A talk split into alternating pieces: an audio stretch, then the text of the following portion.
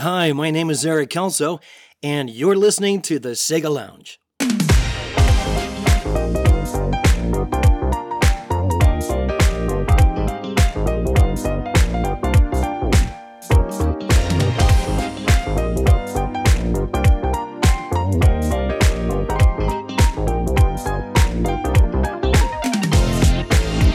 Welcome to the Sega Lounge, a podcast dedicated to our love for all things Sega, be it the games, the music, or the community.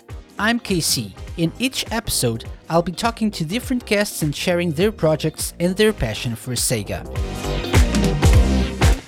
Hello, everyone. Welcome to episode 156 of the Sega Lounge. And what a treat of an episode this will be. But let me start by thanking everyone who took part in our giveaway last week. We gave away two codes for Virtua Fighter 5 Ultimate Showdown with the legendary pack DLC included, and we had hundreds of entries. Unfortunately, only two people could win, and let me give a big shout out to Joshua Ford from the UK, who won the European code, and to Vaibhav Akadia? Sorry, from the USA, who won the North American code. Congratulations to you both, and I hope you enjoy the game. Also, a massive thank you to Danny Russell of Sega of America for hooking us up with these codes. Everyone, stay tuned for more giveaways in the future. Anyway, are you a fan of Virtua Fighter? A fan of Shenmue? In that case, have I got a treat for you this week? Let's get to know this week's guest.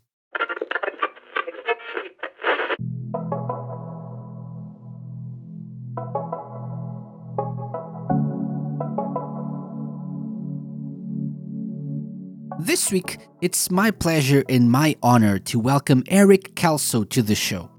Eric is an American born voice actor who's been living in Japan for 35 years and is known by Sega fans for being the voice of Jacky Bryant in the Virtua Fighter series and for being the original voice of Fukusan, Guizhang, and Ren from Shenmue.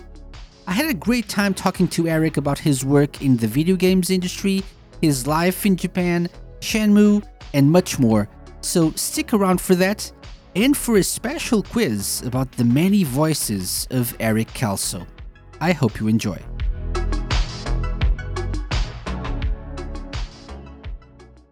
Hello, Eric. Welcome to the Sega Lounge. How's it going? Great. Thank you, David. Uh, really a pleasure to be here. Thank you. Thank you. My pleasure. Uh, uh, an honor to have you on the show and talk about a little bit about your career, your characters, uh, but let, us just start from the beginning, though. I'd like to get to know you a little bit better and get our listeners to to know more about you as well. Uh, so you're obviously a, a, very talented and prolific voice actor. How did it all start for you? How did you get into the voice acting business? Um, by chance, actually. Um, I was living in Japan. I, I graduated university in California uh, with a major in film and I decided, like two weeks after I graduated, I left America, not planning to be back for 10 years. I wanted to make documentary subjects about different things and cultures in different countries. But I'd never really traveled, so I thought I needed to see the world. So I planned to travel the world for 10 years, make some connections, find some interesting things, and then go back and get the grants and, and make the documentaries. Mm-hmm. Japan was the first place I came. I only planned to be here for two years. It's uh, 35 now. And um, I was uh, drinking at a local bar. I was just working as an English teacher, high school and college, and a little bit of NHK, um, radio and TV, which is kind of like the BBC of Japan. And uh, drinking at my local pub, and a buddy of mine who was a voice actor was in there. And so he actually called his agent and had a job pop up uh, for a TV commercial but he was already booked to do some educational work, uh, just like A, apple, B, banana kind of thing. Mm-hmm. And so he asked me if I could cover for him because it was like in the next day or two. And luckily I, I could. I had some free time and I wasn't sure if I could do physically do it. He, but he said, no, it's okay. You can figure it out. so I did. And um, the client liked me and he gave me the contract. It was two hours a month and the studio liked me enough and they started giving me some work And I just figured it out that, you know, you can make demo tapes. In those days, it was like a cassette tape. And um, there are agents and things. So I slowly started um, getting more work in uh, voice work. And uh, I, as the voice work picked up, I started cutting some of my teaching. So I was lucky that I was able to kind of ease into it because when you're working freelance, you know, there's no guarantee and you still have to have your, your regular job. So luckily I was able to arrange it just right. Mm-hmm. Excellent. That's interesting. So you, you didn't plan for this at all. This wasn't a plan. No, no, at all. I mean, I I had a degree in film, and so I mm-hmm. understood about film and some television, and and I, I, knew a bit about media and that kind of thing, but I never wanted to be in front of the mic or in front of the camera. I okay. always wanted to be directing or writing or something. Yeah, yeah, interesting. I I can relate to that as well. Very good. so, um, and obviously uh, you're here because of your work in video games as well. Were you a video game fan or a gamer before this whole voiceover thing started, or not really that much? Um, no, not at all. Because I I think I was kind of too old for video games in a way, because you know when I was in high school, you know Pong came out, you know the very first video game, and then there was like uh, Space Invaders and Asteroids. So it wasn't quite the role playing, you know, fighting games, or it, it, was still in its very infant stages.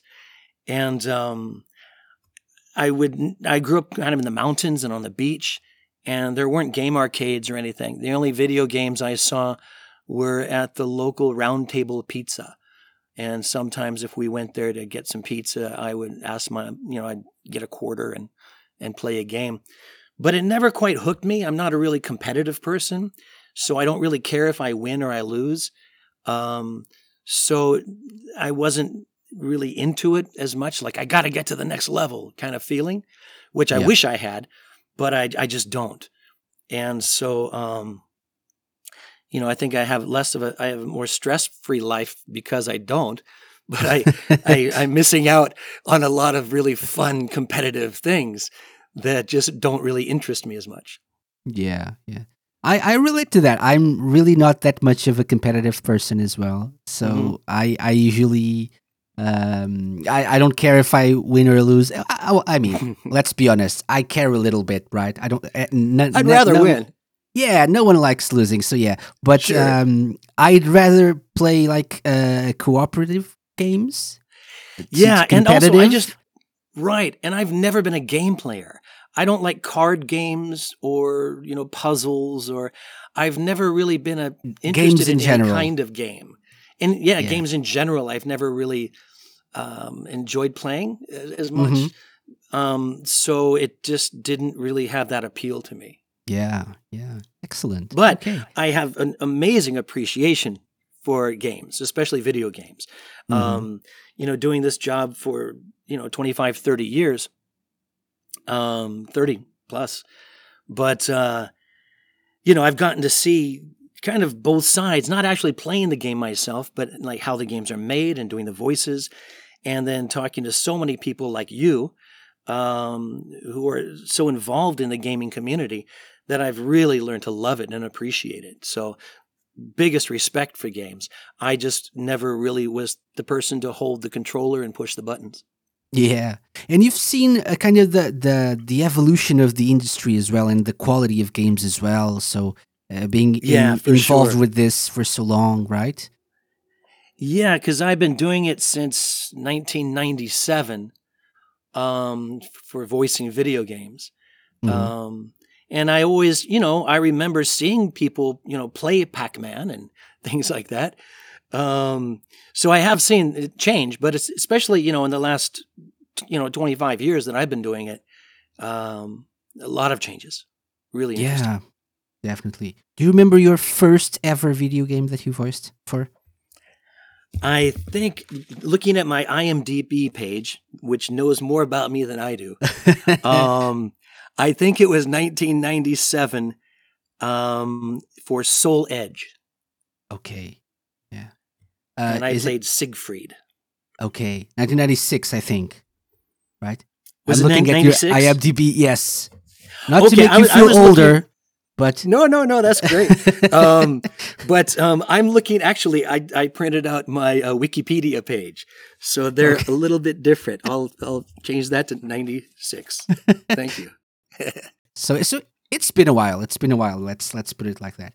Yeah. So you've you've voiced many many voice actors. So yeah, just looking at your IMDb page, you can you can get a a, a very comprehensive look at your career and all the different characters you've voiced, all the different games you've been a, a part of.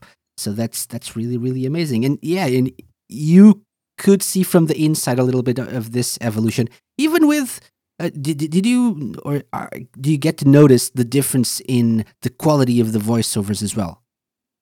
Uh, from your perspective, is there is there any difference, any any evolution? Well, I think the the more people do their job, the better they get. Mhm. and uh, and uh, so I I think yeah I think the characters are, are a little bit more developed now, which is also nice for actors to have a character with some meat on them, you know, a Mhm. little bit more of a storyline, and especially when the role playing games came along, um, like Shenmue and things like that. It was a lot more fun for us than just hua hua kind of yeah, you know, which is a lot of what we do um, for the fighting games. But um, when we actually felt like we were actors, like voice actors, you know, um, I think we got better as well bec- because Mhm. we, you know, we wanted to meet the challenge. hmm yeah, yeah, but uh, definitely the the quality of the scripts as well, right? So the do you yeah, feel like yeah, for uh, sure. is there more thought put into the quality of the lines of the writing than before as well? Because I, I feel like Well- like that's a, a reality, at least in some cases. Yeah, I think I think and like like I was saying, when you have more of the role playing game, and now it's almost like movies. I mean, if you look at things like Yeah. Yakuza and Judgment and and things, and Mm-hmm. and Shenmue kind of started all that. Um, they're movies, Mhm. you know, and um, the early, you know, when I first started doing like the early Tekken and Virtua Fighter, uh, there weren't as many lines, and there wasn't quite as much character development. Um, so I think the technology, uh, there wasn't the technology to really do it at that time. Um, but um, you know, people like Yu Suzuki and that were just pioneers in the field, um, really broke the ground that that that helped to you know give wings to those stories. Mhm. Um, it would be impossible to do 25 years ago. But um, now with the technology to make it look more real, it also needs to sound more real. Yeah. And so I think that's been really nice for voice actors.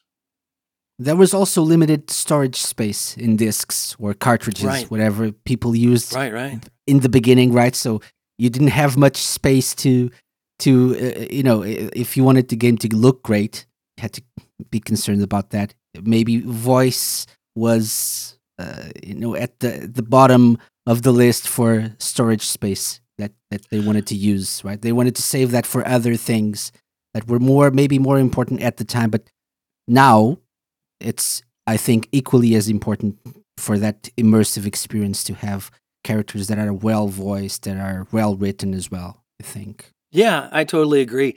And um, you know, constantly we were told make it shorter, make it shorter. You know, yeah. and they, I, I'm like, look, it's only a four line sentence. You know, I, I, I can say it really fast if you want. They're like, yeah, we got to make say it really fast. We don't have space. So okay, makes sense. Yeah. Okay. Uh, you also so you you you mentioned briefly that you you taught actually you taught English. Yeah. Um, and are you still um, in that in the teaching world? Do you still do that from time to time, or are you just dedicated? yeah, to I've been other I've been teaching since uh, 1986, and um, but in my early days, I was teaching high school and uh, women's college and a university and and a prep school and things like that. But as the voice work picked up, and I decided to stay here and and really focus on that, um, I started cutting those jobs.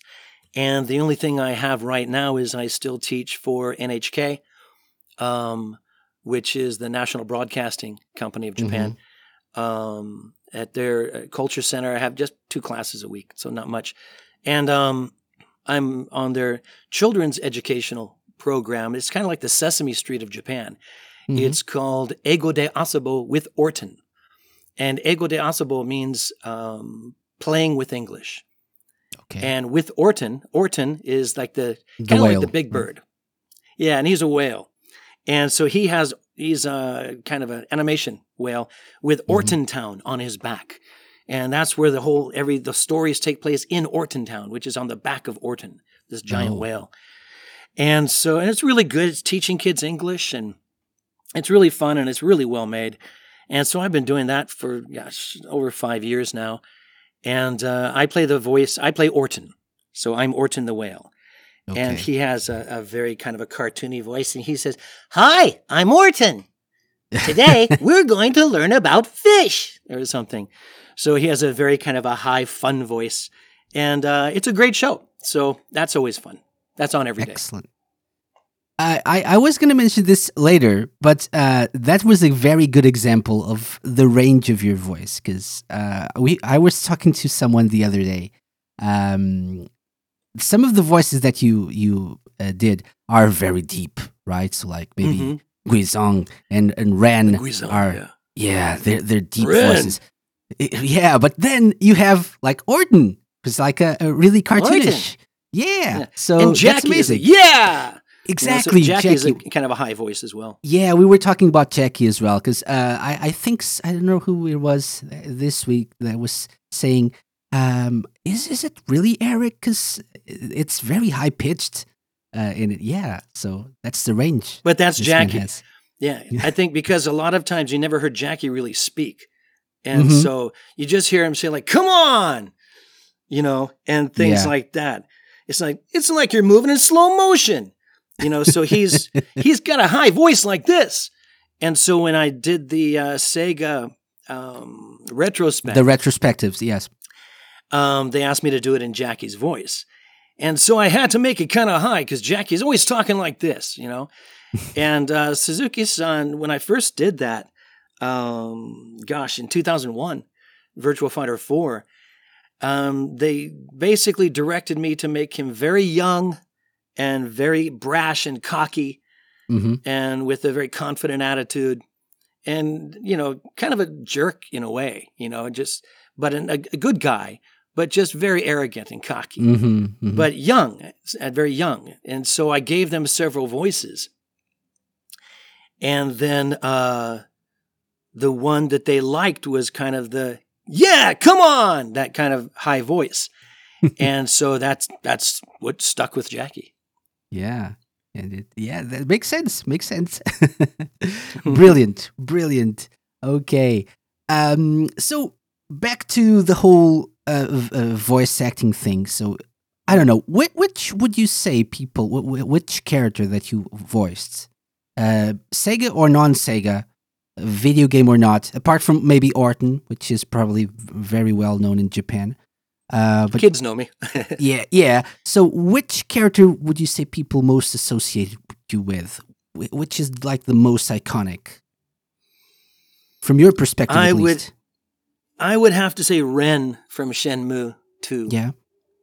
Um, A lot of people, you know, know me as Jacky, um, but he doesn't really have a lot of lines.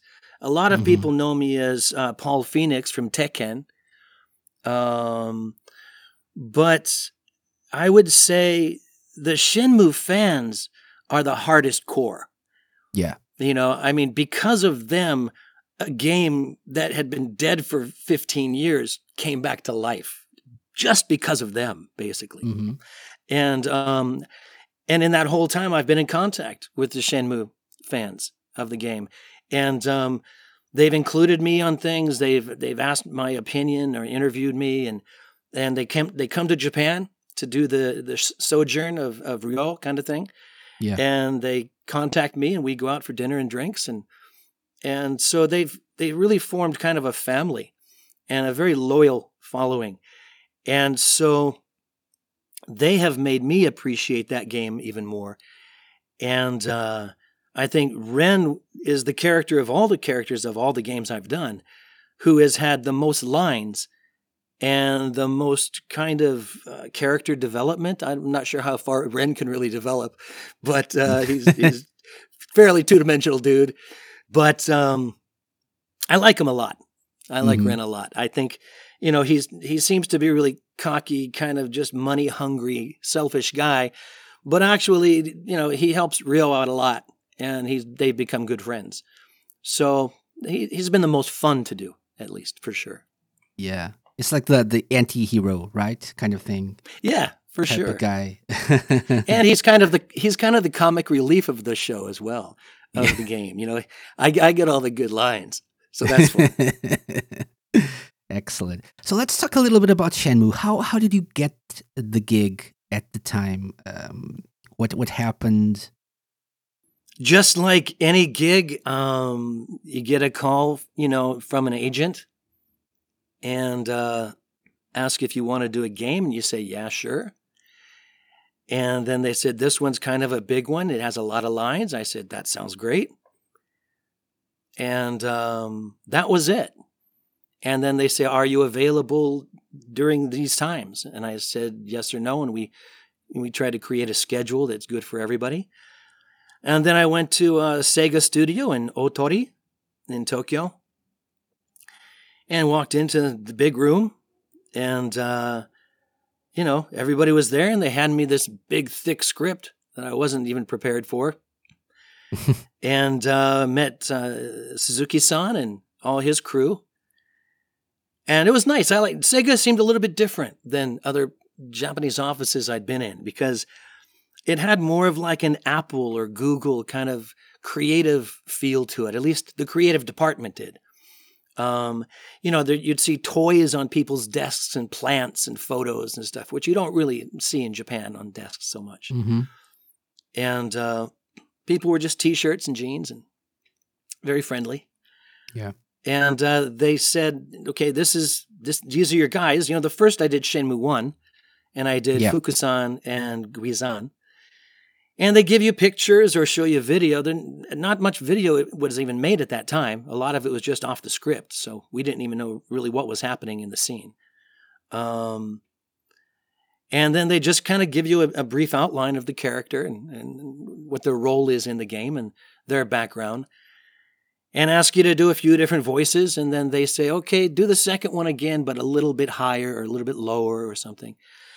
And then we kind of just, you know, zero in on the voice that they like for the character. And they say, okay, that's the guy. And then you just start recording. Okay. So did you? Uh, I don't know how, when exactly in the development process you were brought in, but did you get to listen to the the Japanese voice or? No, no, which was No? interesting. I, I thought that would be kind of nice. I, I, I don't know what the Japanese. I mean, I've heard, I've heard uh, Ren in Japanese. I haven't heard Fukusan or Guizhang. Um, but yeah, they didn't play us the Japanese character. I think they just wanted us to kind of see what we had on our own. Interesting. yeah. Okay. And how was the recording process? I remember I talked to Corey Marshall uh, a few years ago, um, Mhm. and he said there wasn't really that much, um, you know, contact between the voice actors during the recording process, if I remember correctly. So you were you did your things separately. Is that correct? Yeah, a lot of it's separate if it doesn't actually have to be a conversation. Uh, we do it separately. It just it, it's more efficient that way since it's all recorded anyway. Mhm. Um, it it saves money of just you know having no no sense to pay somebody for being in the studio if they're not working, Yeah. and so uh, I did record when I was with. Uh, when I was doing Ren in Shenmue 2, I was doing a lot of days with Corey because Ren and Corey have a lot of back and forth. And, you know, we were handcuffed together for a lot of it. Yeah. And so we, uh, and we even put our like hands out. I was standing on the left. I put my right hand out. He was standing on the right of me, and he put his left hand out. It was kind of like almost touching. And we would we'd go through our scenes with our arm out like that, so we could like feel that kind of stress of having to hold your arm up for two hours. You know, so it, hopefully that would come out in the performance. And uh, Corey and I got to be good friends. We, you know, we eat and drink together and hang out. He didn't really know anybody in town, and uh, I kind of took him under my wing a little bit. I kind of showed him around, and uh, it was funny because I felt like I was Ren and he was Ryo, you know. And so I was like, ah, yeah, let's go over here. Let's have a drink over here. It's like, ah, don't try that. You won't like it, you know, or something. and so I was kind of like showing him around, and he was kind of more serious and kind of like Ryo, you know. And so we kind of became our characters in a way, and that that helped our performance, I think, as well. hmm And he was really young at the time as well, right? So, Yeah, um, just a kid, yeah, real fresh. so yeah, so that but great guy. I love I love Corey. He's always been very cool. Yeah, excellent, excellent. Um, you you obviously did Shenmue one and two. Was Shenmue the reason you got the Virtua Fighter gig, by the way, or did you have to go I through the know. I- whole process? Oh, it's it's they have to they go through agents. They never contact us Okay. directly. Mhm. So I think I did Shenmue in 2000, and then Virtua Fighter was just a few months later in 2001. Um, and so I that was also Suzuki-san. Yeah, So maybe he he liked me in Shenmue and saw I had something that might match uh, the characters in uh, or the, would match Jacky in Mhm. Virtua Fighter Four. And so maybe he requested me, I guess. yeah. That that's that's why what I thought. Yeah, could happen Mhm. because if someone likes you, maybe they'll call you back for something else for another project. Yeah, you hope. Yeah, you hope you hope. Excellent. So you've mentioned uh, the Shenmue uh, fan community, which is obviously awesome. Shenmue is is a really big part of uh, everyone's lives, of, of the fans, myself included. Um, it was it was a, a big part of our lives at the time, and it I think it it, it really left a, a big impression, uh, at least for me at that age it was a, a very very important piece of uh, culture of, of media that uh, really um, I think influenced even uh, some of my early adult years. To be honest, Hmm. that's how how big this thing is for for the Hmm. fans. So you mentioned being in contact with them, and yes, you have collaborated with with many fan projects, etc. Um, what is it about Shenmue, from your perspective, that um, ma- it makes it so special to so many people? Do you have the, the, the answer to this ever important question?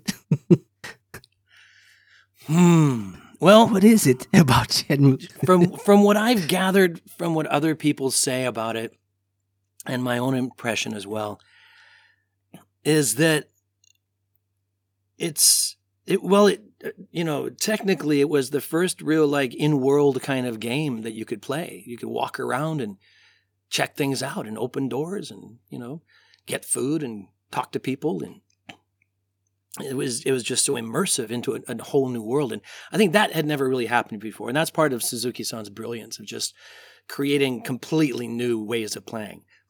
So I think that that was really um, addictive in a way, and um, it's almost a spiritual engagement. You know, I mean, it has a real wonderful Asian kind of Japanese and Chinese kind of magic to it that I think a lot of people in the West has never experienced before, which is very appealing to me. I, I mean, I live in Japan, so that's always appealed to me. And um, it the the graphics, uh, the, everything. I think it was just Mhm. very intelligent and very thought out, and it wasn't just like a kid's game that you play. It was an experience, you know that hmm that even adults can be you know fascinated by. And i think it takes some some dedication. It's not the kind of game that you just you know stick a quarter in and and play for one round and then you know go play another game. Yeah. you know it's the kind of thing where you if you're going to sit down and play you're going to be there for hours. Mhm. and i think that was the first game to really give that experience. Yeah, That's a great answer, actually. Uh, and I know this, you know, hindsight is twenty twenty, so it's easy to say yes now, looking back. But did you get at the time when you first got involved with with the first game that this was going to be something special? Uh, you already No. mentioned the, the size of the script, but other than that, was there anything? No. Well, the size of the script was fun and interesting, and um, you know, good good paycheck as well. That's always nice for, for freelancers. but um, I could tell that it was different. I could tell that I, I'd never spoken so much in a video game before, but we didn't even see a lot of the graphics. Like I said, a lot of it was just off the script. We're just Mhm. next line, next line, next line, next line. And so that's why sometimes if you're playing uh, games like that, and the guy says, you know, come on, something, but actually in the scene he should say, come on, yeah. you know? We we don't really see the situation. It just says come on. And Mhm. sometimes they'll put an exclamation point. So we think we have to shout it because it has an exclamation point you know so and it's it's originally japanese translated to english by non-native speakers a lot of times and so a lot of the punctuation or different things like that we don't really know what it looks like or the situation. Mm-hmm. We don't know what the other line is. We only have our lines written on our script. And so we don't often know what to do exactly. But um, with Shenmue, it, I knew it was different, but I didn't know how popular it would be, would be. And after we did the first game, we're like, hey, that was a fun gig. I really had a good time playing that. I mean, voicing that. But um, I don't know any voice actors who really play video games. So we just, okay, job done, next kind of thing. Um, but when Shenmue 2 came around, we were excited because we really enjoyed doing Shenmue 1. And um, Shenmue 2, you know, the, the adventure continues kind of thing. yeah, yeah. And so that was kind of even more exciting. And for me, I got Ren, who was really fun. So, and I got to see Corey again, you know, so that was fun. And Suzuki san and everybody. So that was even more exciting the second time. Excellent. Yeah. Have things changed a little bit in, in that regard, in the, the regard that you don't get many uh, you know, directions or indication of what the, the real feeling is behind that line and, and things like that? Or are they mainly the same? Uh, it depends. You know, it Depends. depends on who's directing. It depends on if the script has have a, had a native check. Um, sometimes the scripts have just been translated by a Japanese person, person, and they're, they're kind of funky. You know, it's not really natural spoken English. Um, and when that happens, uh, we we will say this is kind of stilted. It doesn't flow exactly right. You know, can I use a contraction here, or or can I say this a little differently? Um, or you know, you really can't use this swear word. This is actually pretty rude, You kind of thing. You know. um, and so a lot of times it's not a native speaker who's who's done the final check on it. So we try to help with the scripts as much as we can. Um, and you know, a lot of times if there's a a, a native speaker who is doing the directing, um, it goes much smoother. They can give us more kind of um, you know direction, and so it uh, it works a bit better that way. Um, if you remember the movie Lost in Translation, yeah. where uh, Bill Murray, who's my hero, um, Bill Murray is doing that TV commercial, and the Japanese director is trying to direct him, and he's saying, "Okay, be this way, be that way," and the directions were so strange and and like contrary that Bill Murray couldn't figure out what was going on, and that was part of the lost in translation, I think. But um, yeah, sometimes you get directors and you don't really know what they want. You're, you're not sure if they know what they want.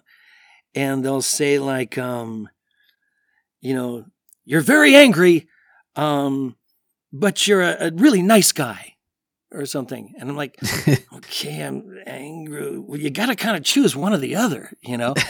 and you know, if if I, if I could have my face, then I could kind of maybe give you more depth in you know various ways. But it's just a voice, you know, and hmm or they'll say like the background, he likes chocolate or something, and I'm like, is that really important in my voice? You know, so a lot of times the Japanese thinking and the Western thinking don't really, it's kind of lost in translation, you know. hmm Yeah. But um, you know, everybody's doing their best, and so we all try to make it sure. work. Yeah, that, that reminds me of the the character profiles in Shenmue. They were really detailed. We, we you get to you get to know uh, things about the, the, the even the non-playable characters, characters that maybe you interacted with once or twice during the game Right. for a brief moment, and they had like a full bio profile about the the characters. Right. And uh, things that for for us in the West are not that important, like um, blood type, uh, Right, and right. th- things like that are really important for you know uh, to understand maybe uh, what a person is like for Japanese people, right?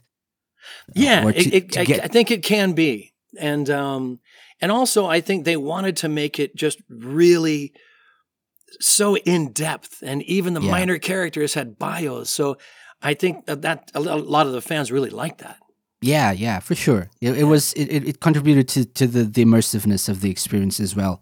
There were Mhm. real people with real lives Yeah. and real Yeah. routines and stuff. Yeah, for sure. Okay, excellent. So you uh, w- something that I forgot to mention that I, I read a, an interview you you did uh, a few years ago, and you said you are not really. Um, so obviously Japanese is not your first language. So Mm-hmm. you are say that you don't you can't read or write very well in Japanese, right? So you you yeah, never I've, I've studied never studied Japanese. Japanese. Okay, that's interesting. Yeah, I uh, I can speak Japanese well enough to you know carry on a conversation and, and, and get by and and live a productive life and everything, but Mm-hmm. um, I've never really liked studying. I I love learning, but I don't really like studying, and so I would rather I just when I got here I thought I'm just going to try to see. Well, I, I only planned to be here two years, right at the beginning. yeah. hmm So it wasn't really worth my time to spend a lot of time studying. I was more in, in, in- interested in just learning about the culture, working, saving some money, and getting on to the next country. And so after two years, I had, you know, picked up some Japanese and I was kind of getting by okay, just on learning like a baby learns. And um, then when I stayed longer, I just had already kind of decided not to study. And I was doing well. I was being successful in my work and my my social life and my love life and everything. And so uh, it was kind of interesting just not to study and just to see how I learn naturally. Um, and I have found that reading and writing for me are not that important here because if I want to read a newspaper or something like that, I'd pick up an English newspaper. But um, you know, even menus have pictures on them, and if it's a kind of restaurant that I know, I know what kind of food I like. hmm You know, if I go to a sushi a sushi shop, sushiya, I know what kind of sushi I like, so I just order what I like. I don't need a menu.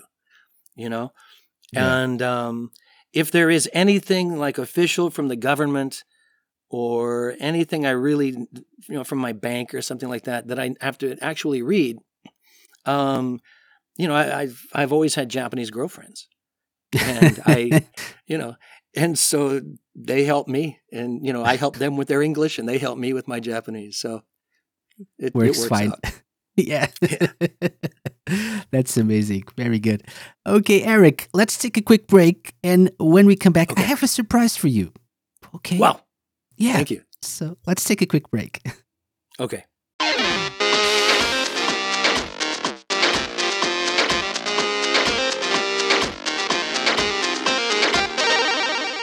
This week, the Sega Lounge is sponsored by the Sega Lounge. From now until the 20th of June, get 15% off all lounge merch from our store using the promo code TSL7. That's TSL7 for 15% off all the Sega Lounge merch from our store. Head over to thesegalounge.com slash store and use the code at checkout.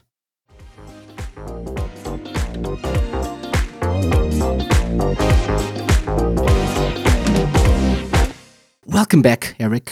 Welcome back to the Sega Lounge. I, I said I had a surprise. So, hmm do you know what it is? No, because it's no a idea. surprise. yeah. A So, new car. a new car. you get a car. Everyone gets a car. Uh, so every time someone comes on the show, a guest, uh, I like to play a little game with them.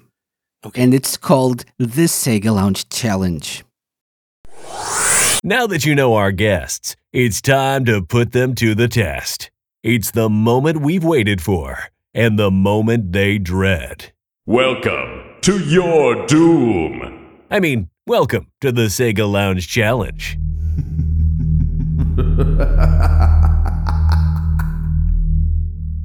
What is the Sega Lounge Challenge, you ask? It can be anything I want. And this time I thought, well, uh, Eric is a, a very prolific voice actor. So, how well do you think he knows the characters he voices? hmm And so I have a little quiz here. Uh, Okay. All we have ten questions here, multiple choice questions about characters you voiced, Sega characters. So we'll keep it uh, just uh, related Keep to Sega. Sega. Yeah. Okay, so great. We'll, we'll Sega's have some favorite anyway. Jacky, some Fukusan, some Ren, some Guizhang, so. Things like that. Okay. Um, so I don't know how many out of ten do you think you can get? Ten. Ten. Okay. Let's see. But I'm not So- competitive, so it's okay. exactly, exactly.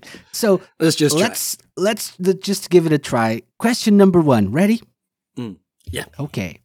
Which of the following is not a Jacky Bryant quote from the Virtua Fighter series? Okay. So wh- Mhm. which one is not a quote for, for from Jacky? Mhm. A. I'll give it a hundred percent. Mhm. B. You know what you're getting yourself into. Mhm. Or C, want to fight again? You're way out of your league. B is not. So you know what you're getting yourself into. Yeah, I think B Is is, not. not. the is not a Jacky quote. Are you sure? Yes. Final answer. Final answer. And you're correct. Yes. Good job. B is Vanessa Lewis. So not Jacky. Ah, okay. Vanessa Lewis in Virtua She Fighter does that 5. valet valet tundo style or something, Brazilian Yeah. style. Vale Tudo. Vale tudo. That's it. okay. So, question number two. Let's go Hmm. Shenmue. Okay. In the Shenmue series, so thi- this is not really Ren, but more Ren adjacent. in the Shenmue series, Ren is the leader of the Heavens Gang. right. A well known associate of the Heavens is a little boy called Option A. Or do you don't need an option?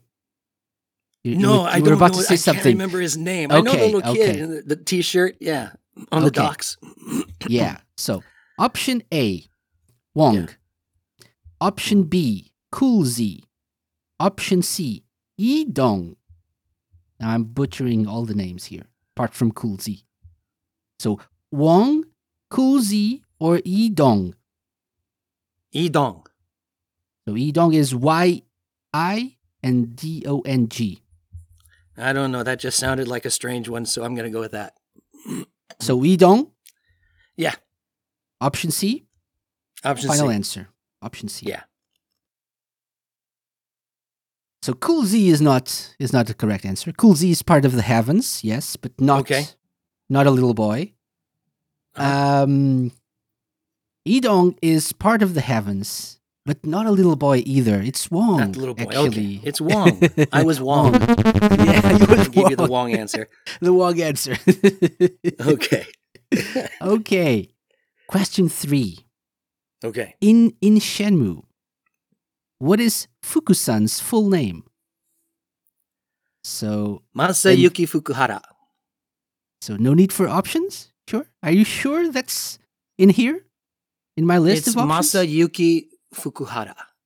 If you want to give me the options, that's the. Go ahead.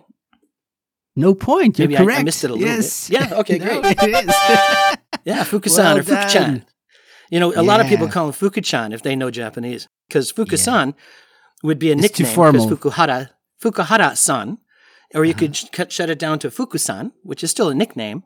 But Fukuchan is uh, sometimes we usually use for girls, Yeah. uh, for small girls or something kind of cute.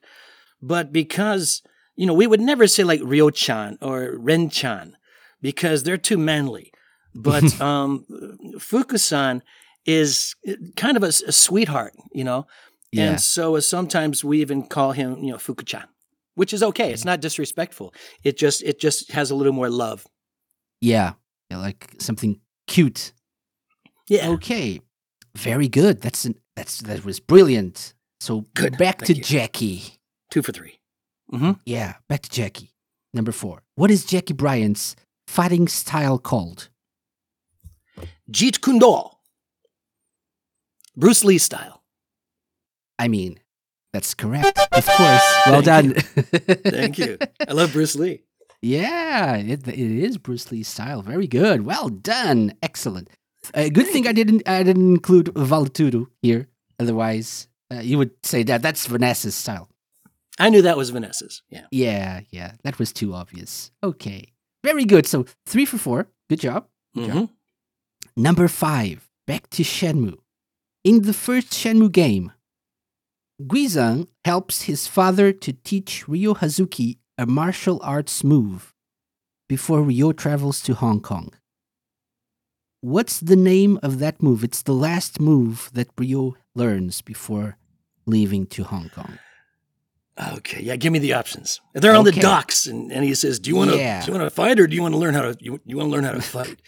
you know, when somebody is giving you something for free, you should take it. Yeah. Okay. What is it? Give me the options. so, option A, the tornado kick. Mhm. Option B, the swallow flip. Option Mhm. C, shadow step. B. Swallow flip. Any particular reason why? I just rem- I could see them standing on the docks, and uh, and I'm teaching him to fight, and I'm telling him to just shut up and listen to me, and um, I remember something about swallow. Okay. So the swallow flip is your answer. That's my answer.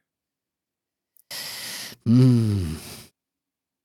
And you're correct. Yes. Good job. ding, ding, Very good. Well done. Okay. Keeping on with Shenmue.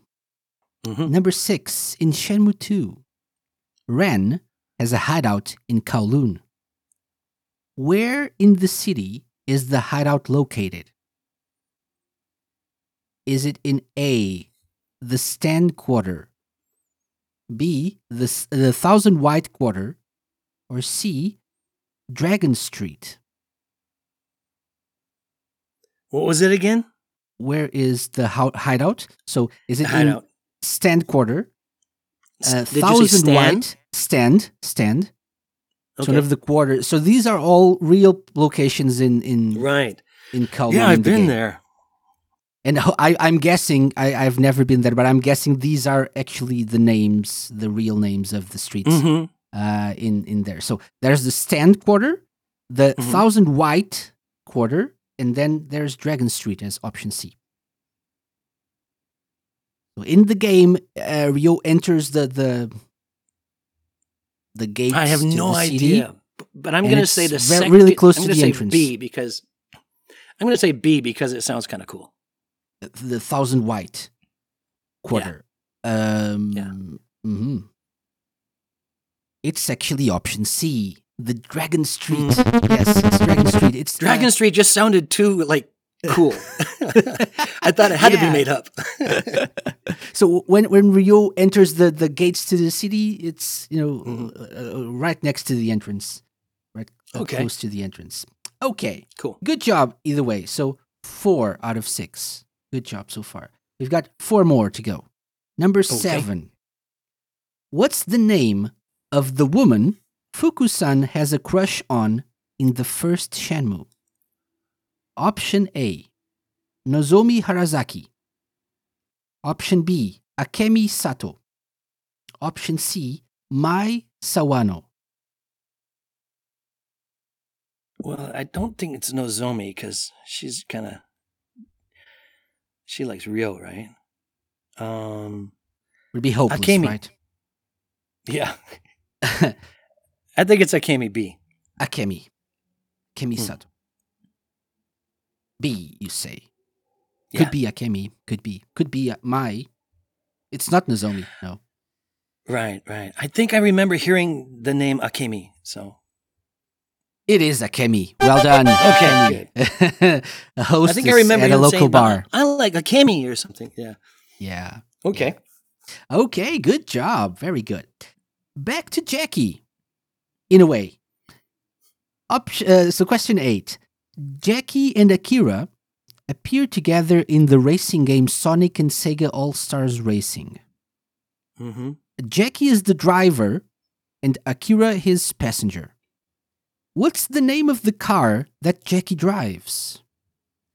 Is it A, the Blue Thunder, B, the Yellow Flame, or C, the Red Lightning? Well, his nickname is the Blue Flash. Right? Mm-hmm. Um so I'm going to go with the blue thing you said. What was it? The first one? Blue Thunder? Uh, I have to go. Th- well, I know uh, Jacky's racing nickname is the Blue Flash, right? Mm-hmm. So, So Blue, I'm going to Blue go. With, Thunder, Yellow Flame, Red Lightning. I'm going to go with A. Blue Thunder. Mm. Could be. It's not Yellow Flame. It's not Okay. Yellow Flame. it's not Blue Thunder either. It's Red Lightning. Okay. Red I was going Lightning's with the a blue red theme. car. Yeah, Okay. yeah, yeah, yeah. But i- i- and Yeah, it makes sense. didn't see it that would make sense. But i- if you think about it, uh, Flash, Lightning, maybe. I don't know. I don't know Eh, the, that's why, why they went with connection, red. I don't know. I don't know. Maybe too much blue. Okay, maybe, maybe. Okay, number nine, almost over. So when trying to set an appointment with Master Chen in Shenmue 1, Ryo needs to call warehouse number 8 and give Guizhang part of a password. If Guizhang says, Father's Heaven, Ryo must say Nine Dragons. If Guizhang says, Mother's Earth, what does Ryo have to respond? So, Nine Dragons, uh, so Father's Heaven, Nine Dragons. Mother's Earth, is it A, comrades, B, family, or C, companions? So what does what is the last thing that uh, Guizhang says So- again? Guizhang says Father's Heaven. Ryo says 9 Mhm. dragons. Right. Guizhang says Mother's Earth. hmm And Ryo has to say either comrades, family, or companions. Comrades, family, or companions? Mother's Earth. Family. family. Why? I just I remember that telephone conversation, and I remember what I said, but I don't remember exactly what Ryo said. But somehow family seems familiar. I don't know why. Maybe just Mhm. family is familiar, but yeah. Yeah, it makes sense. Mother, family, maybe, maybe. hmm So family, option B. Eh, I'll go with that. I can't. I don't remember, so I'll just go with that. Okay. The correct answer is not family. It's comrades. Comrades. Comrades. Okay. okay. Very good. Last question, Eric. Ready? Yes. Yes. This is very, very difficult. This last one. okay. should should I even do this? I don't know. This is so difficult. Which Well, the rest have been so easy. which of the following is not a Jacky Bryant quote from the Virtua Fighter series? Okay. Option A, there's no way you can stop me. Mm-hmm. Option B, I'm faster than lightning. Hmm. Option C, you want to play? Come on, let's play. What was A again? Uh, there's no way you can stop me. I'm saying C is not. So you want to play? Come on, let's play is not Jacky. Is not. So if if you say it, this is not Jacky, who is this by? I don't know. Any I guess? only played Jacky. Any guess? Maybe Sarah. Maybe my sister. Maybe Sarah. Correct. It's, it's Sarah's. Yes, you want to play? Oh, right Come on, on. let's play. Good job. Well done. You did pretty good. Well done, Yeah. Eric. Thank you. Very good. You do know your character, so good job. Thank you. Excellent. Excellent. Thank you so much for for taking part in our little. Yeah, actually, that uh, was that was fun. A fun game. Thank you. Ex- Thank you, thank you very much. Okay, so um, we're we're wrapping up, but uh, before we, we go, just wanted to ask you a, a couple more questions. Uh, first of all, you've been you've been living in Japan for so long now. Uh, you only plan to stay for two years. What is it about Yeah. Japan that that appeals to you, that makes you feel at home there? a lot of things. Um, first of all, I love living in a foreign country Mhm. because you know people in their time off want to travel to another country and learn things and experience uh, just new things in their life. But I get to do that every day, and so I learn something new every day. It's very humbling. It's very uh, challenging. Um, it really lets you know who you are in many ways. Um, it teaches you patience. So you learn something every day just being in a foreign country. Uh, Japan, in particular, I, I, I love that it's so peaceful and it's, it's quiet and it's safe and the food is amazing. Um, and uh, personally, I like my job. You know, if I didn't do the voice acting, I probably would not be here. I would have just stayed another two years and saved up money, and then went off and continued on my uh, my filmmaking career. Mhm. But uh, I was here, you know, two years. I started doing uh, voice acting after that. I uh, I had friends. I had a girlfriend. I I had an apartment, and if I left, I would be, you know, continuing my plan, which you know, sticking to my plan. It's always important to stick to a plan. But um, I was happy you know i was i was happy with my new life and i finally felt like you know after 3 or 4 years i kind of paid my dues and i kind of deserved to be taken more seriously here and um, i took myself more seriously and so i could either change my life or change my plan and uh, my life was doing really really good so i thought i could easily change my plan so I decided to, you know, stay a little bit longer and a little bit longer and then a little bit longer. And then it just became home. And, uh, you know, I, I left um, California, I left America when I was 23 and I'm 58 now. So, you know, I've, I've lived here much longer than I lived in America. I don't really remember America anymore. It, it my life in America seems like an old movie that I saw once, and the main character was a guy who looked a lot like me when I was younger, kind of thing. um, but it doesn't seem real, Mhm. and um, I have no really interest in America anymore. I mean, my parents live there. I, I I miss my parents. I like to see them, but aside from that, I really have no interest in America. And um, Japan accepted me as a member of its family and its home, you know. And I've met some amazing people here and seen some amazing things. And, uh, you know, there are some things that I could complain about as well, but it doesn't really do any good to complain. Yeah. Um, And also, I'm, I'm the guest here. You know, I can't expect them to change for me. so it's, uh, it's been wonderful. And um, I'm uh, I'm engaged. I have a fiance, and and and I'm very happy about that. And so, uh, yeah, it's it's been a wonderful experience. Um, I love doing the voice acting. I love living in Japan.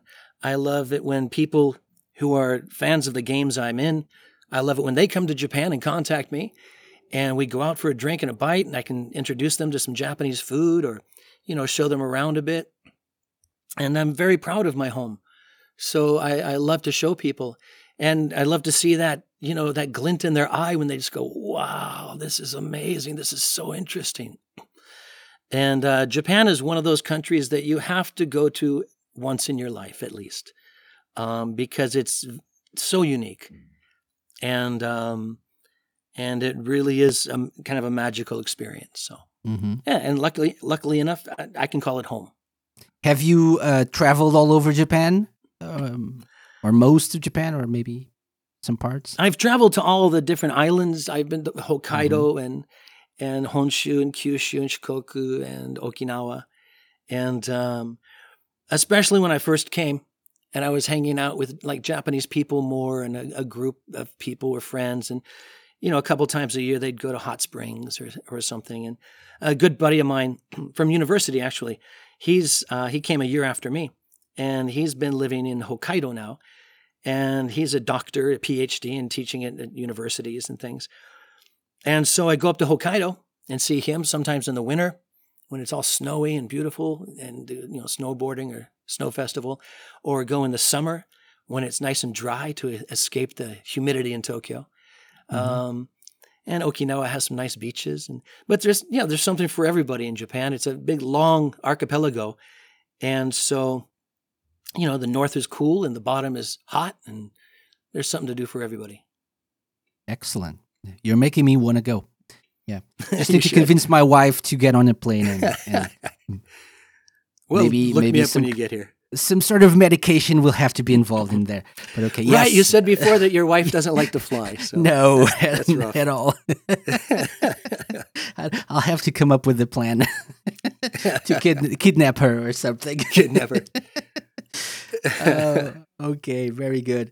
Okay, so uh, w- uh, you, you already mentioned, and we talked about it, the, the, the Shenmue community. You were uh, recently involved with um, a good friend of ours, uh, James Brown's James Brown's um, Shenmue World project. You were gracious Mm-hmm. Yeah. enough to sign some some postcards. Um, how important is it to you to to still be involved? And obviously, and we're going to talk about that anyway. So you've uh, been involved in that Shenmue three mod because unfortunately, um, you didn't come back for for Shenmue three. Uh, I'm not sure if you if you if you feel comfortable talking about that. Oh yeah, that's that's fine. Yeah. totally fine. So uh, what happened? No one got in touch. Yeah, just no one got in touch. Uh, they decided they wanted to do everything in LA, which is Mhm. understandable, you know. And uh, so, you know, and and I wasn't angry or, or hurt or anything. I was disappointed because I wanted to do it. But um, you know, I mean, even with Virtua Fighter, I came in at Virtua Fighter Four. You know, Yeah. and uh, different you know different games like that. Sometimes I'm in a couple of episodes, a couple of seasons or, or games, and then I'm, I'm replaced. Sometimes I replace other people, and that's just the nature of the beast. That just happens. I understand the business, so I was disappointed um, because it seemed like a lot of the Shenmue players and fans of the game really liked my characters voiced by me, and so I kind of assumed that I would be but they just didn't contact me and didn't contact me. And then finally I realized, oh, okay, they're already recording this. So, like I said, not angry or, or felt like I was treated poorly in any way, um, but I was disappointed because I wanted to do it. And Yeah. it was really nice when James and, and the Shenmue Dojo and all those people there um, decided to make the mods because um, I could do it for Ren took you know a long time to do, uh, just here in, in my home studio. And then I did a few for Fuku-san and a few for Guizhang. So I was glad to get all my boys back. And uh, and we all did it for free. Everybody worked their asses off, and just it was a lot of time and a lot of work. And uh, but it was a labor of love, you know. I mean, that's how much people love Shenmue and are willing to dedicate to help other people who also love Shenmue, and they didn't make a single penny on that. And Mhm. uh, it was it was good. I was really proud to be a part of the project. Uh, They asked me to be in the very first episode, which was very flattering. I, I really felt great about that. And it was a nice, like a ten page interview, and um, I didn't mind signing. I think I signed eight hundred uh, photos, and um, I didn't mind that at all. And uh, yeah, i- i- it's it's wonderful to be part of a family in that way, you know. Mhm. And it's a family of of people who just love the Shenmue, and that's it, you know. And it's it's a very simple kind of focused love, and everybody helps each other, and Mhm. it's really nice. I'm I'll I'll do anything for that family. Yeah, that's great. That's great. That's really nice to hear. And it's a great project, by the way. So both are. So Shenmue World is uh, amazing. Yeah, amazing. beautiful. Beautiful magazine. Really, really beautiful. Yeah, magazine. and big, thick. It's got over hundred pages, and it's just beautiful paper stock, and the printing, and the colors, and the design. They And great did such an content as well. job on that, and great Yeah. content. Yeah, Great content. Yeah. I don't know what they're going to put in the next versions because it's just Yeah. seems like it has everything in the first one. and and the mod is amazing as well. And I didn't know you guys did it for free, so so that's that's even Yeah, everybody, more amazing. everybody did it for free. yeah. Excellent, excellent, very good, very good. It's and it's, it's can- great too because just recording in my own studio here at home and um, they were able to put the voices in and edit it and everything it sounds so smooth um, Mhm. and i i really enjoyed doing it because i i was ren again you know because he's my buddy you know like and and guizhang and fuku-san i was i could meet my friends again you know because when i'm doing the voices i don't feel like i'm doing the voice of them I Mhm. feel like they're speaking and I could hang out with them. I almost feel like a split personality or something that they're just kind of coming out of me and, and I'm like hanging out with them. So it's it was so fun to do. Yeah. Do you feel like that for for most of your characters? Like it, they're they're a part of you, and you're hanging out with them, or just to some special ones? I feel like that with everyone, especially if it's a recurring one, because then, hey, you're back kind of feeling. Yeah. But um, especially with Shenmue characters, because they had more character development, they had more lines. So I feel that they're more fleshed out, that they're more actual people, you Mhm. know? Um, but yeah, if I, you know, if, if I was doing Jacky voices again or anybody, um, definitely, I, I, feel- well, I did Jacky, right? For the, for the, um, the retrospective video the retrospective. And that was fun yeah. because I could kind of get excited like Jacky does again and saying, you know, they came back with Virtua Fighter 4 and this is what they were doing, you know, so it was excited, exciting to like hang out with Jacky. hmm And did you uh, record anything new for this new game that just came out, Ultimate uh, Ultimate Showdown? Did you record any new lines, or were they just the Nothing ones new. They've, they've been using the same original lines uh, for most of the games. Yeah. okay, yeah, from from five then, right? Five and fi- Final Showdown, maybe. Um, I, yeah, I guess. I think so. From the beginning, I haven't done a lot of Jacky lines. So I think they Yeah. keep, they recorded a lot the first couple times. So Oh, okay. they kind of just keep using those. Yeah. Okay. Excellent. So I think it's very important for people to also know that you've uh, written a book, right? Would you, would you like to tell us a little bit about that book? It's great. Yeah, it's just it's just fun. I did it about two years ago, I think, maybe three, and uh, it's called Ericisms. It's just it's only like what is it? Like forty five pages. It's just a small book, um, and I just self published on Amazon. Uh, it's really cheap, and it's just uh, it's called Ericisms, and it, the full title is Ericisms: Thoughts on Life That Spill Out of My Mouth from Time to Time. And I used to say things, just philosophical things or observations about life, especially when drinking with friends or and people would say, "Oh, you should write that down." So I started writing them down on napkins or something. And like about 3 years ago, I was cleaning out a drawer and I found, you know, over a hundred little pieces of paper and things with all these little, you know, stupid little bits of wit and wisdom. And um, I thought, well, what what am I going to do with all these? I saved them, so I should do something. And so I decided to get like the one the 100 best ones. And I put them in a book and after each one there's also a Japanese translation. Yeah. So I was able to use that in my classes, and um, a lot of uh, Japanese people have really seemed to like it. It's a bit philosophical. Um, it uh, the first uh, third three chapters. The first is uh, Sun, which is kind of light-hearted and comical, kind of humorous ones. The second part is Wind, which is the wind of change and how different you know changes in philosophy and and new things that you notice in life. And the third one is Rain, which is um, you know it's dark but it's essential water for life kind of thing. And mm-hmm. so you know a little talking about more about pain or death or loss or something like that. Um, but it's all very lighthearted, nothing really heavy. It's good toilet read. You know, it doesn't have a story to it. You can just pick it up and put it down. Um, it makes a good gift. You know, it was just something a fun a fun project. That yeah. was it. Is there like and you can find uh, it on uh, Amazon for like seven bucks in any yes, country. Yes, in any country, sure. Is there one that you would say is like your favorite, or maybe something that people have asked me? Yeah. so I went ahead and I found five. They're all really short. Is that okay? okay? Yeah, sure. Um, the first one is laughter is our hearts farting.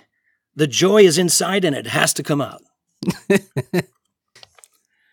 um, the second one is um, try eating breakfast in the bath or listening to Christmas music in June. Sometimes it's good to make your own traditions. Uh, and, and, I do both of those things. I eat breakfast in the bath and I listen to Christmas music in June. And people think I'm crazy, but it's my tradition. Okay. Um, another one. Uh, this is a little more philosophical sometimes. Emotion is the ice in the drink of logic. It makes it taste better at first, but it melt. But as it melts, it dilutes the drink. Be careful not to use too much. So I think I'm I'm a big fan of logic. Um, and emotion is like the ice in the drink of logic mm-hmm. because emotion is great to add to logic, but as it melts, it dilutes the logic. So don't use too much emotion with your logic. You know, try to make sure your logic is pretty clean. Mm-hmm. I'm a big I'm a big Spock fan. I agree. I agree with that.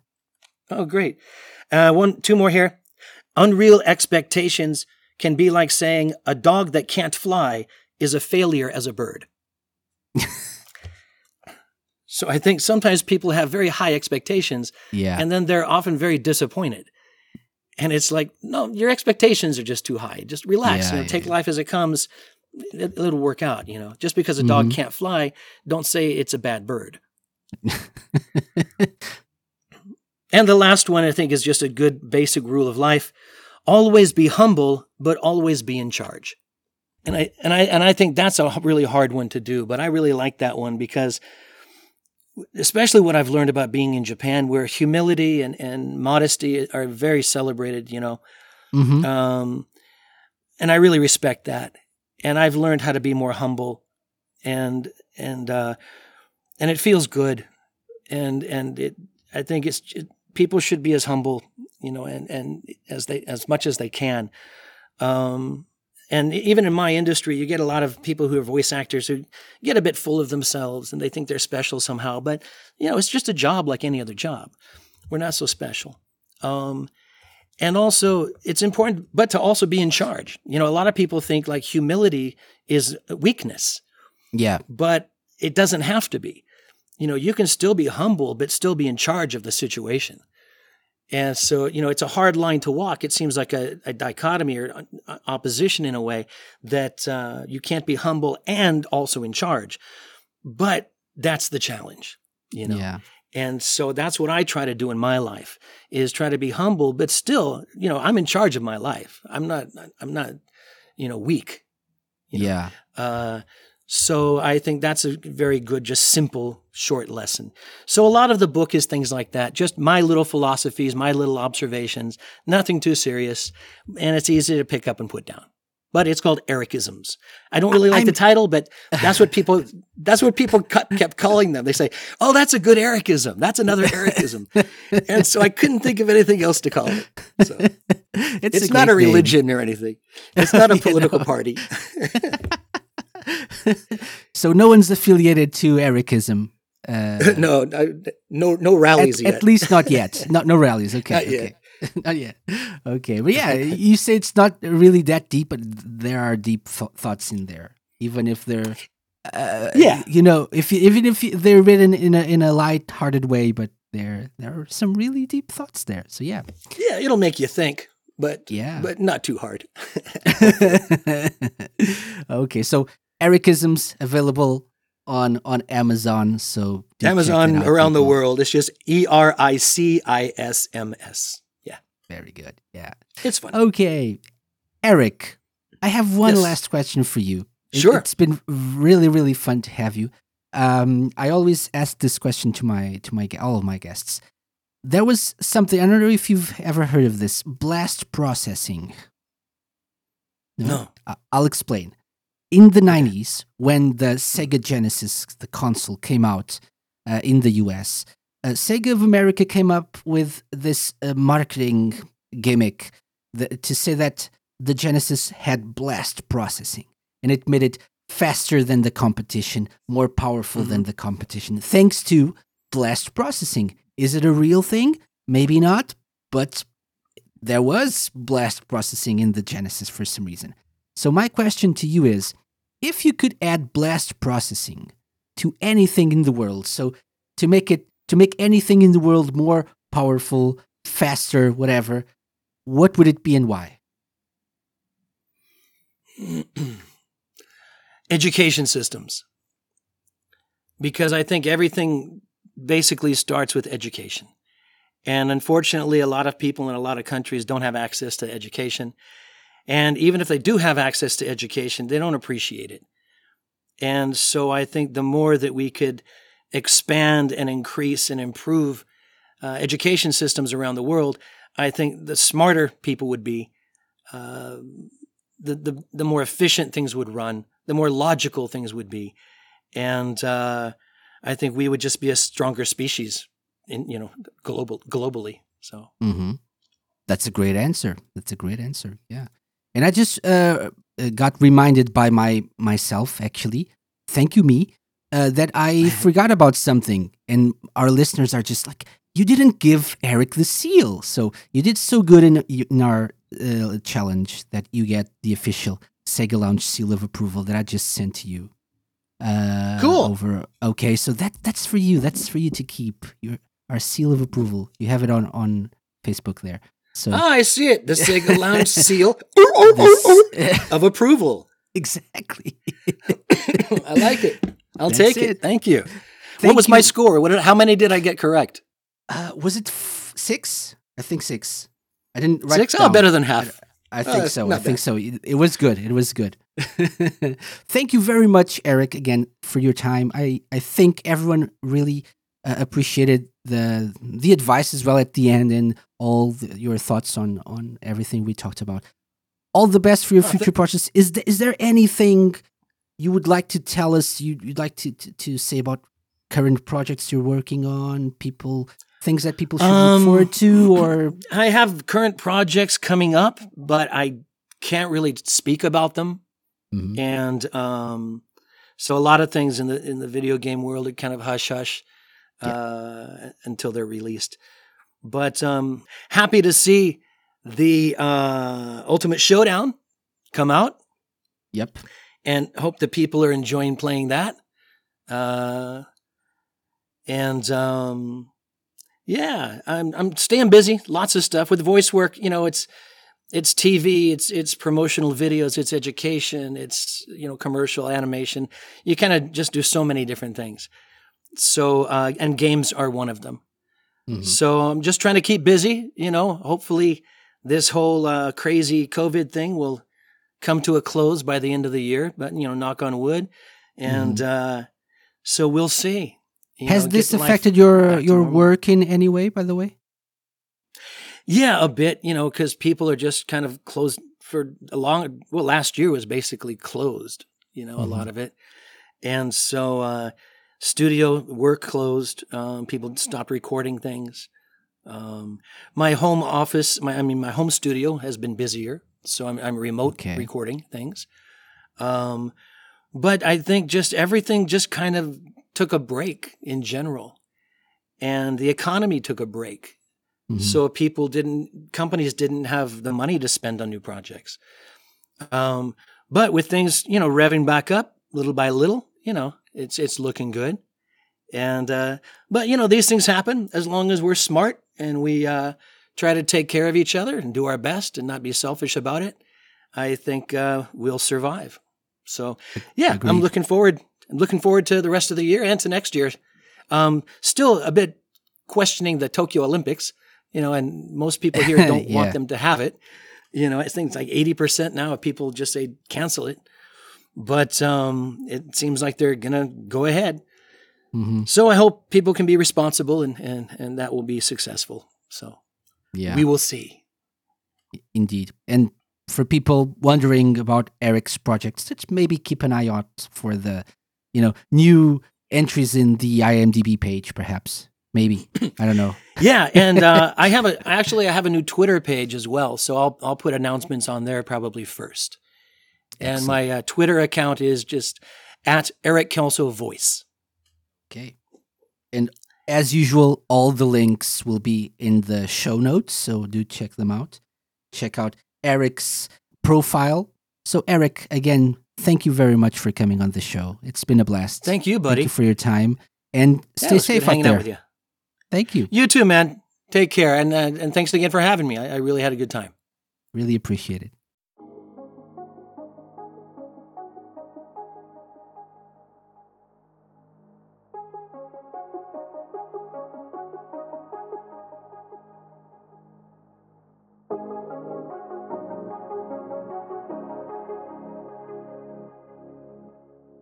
Big thank you to Eric Kelso for coming on the show. I had a great time, and I hope everyone listening enjoyed our chat. Be sure to check out Eric's book, Ericisms. Before we end the show, a couple of reminders. First of all, our anniversary promotion is still going on the Sega Lounge store. So until the 20th of June, you can get 15% all lounge merch by using the promo code TSL7, the number 7, TSL7 at checkout. TheSegaLounge.com slash store is the place to go for that code, TSL7. One last reminder is for you to check out our bonus episode, which dropped a few days ago, a review of Wonder Boy Asha in Monster World, the remake of the 1994 16-bit game Monster World 4.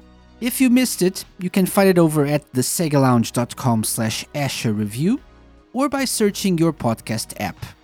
And June 2021 is the month of Sonic's 30th anniversary, so the next couple of episodes will be dedicated to the Blue Blur. Next week, we'll have a couple of podcasters who focus on a very specific bit of Sonic media.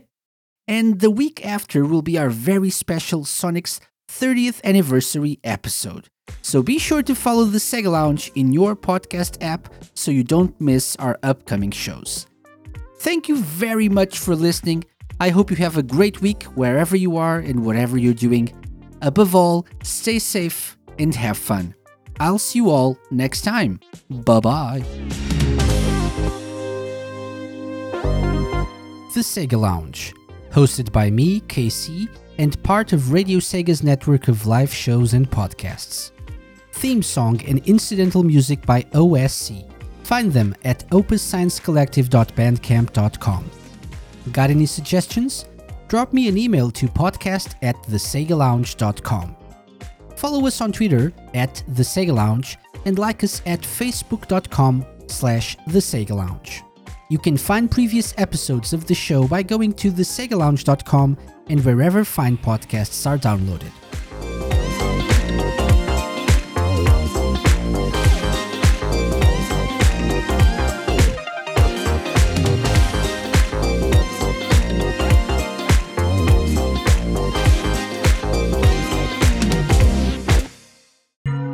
A Mixed On Productions podcast.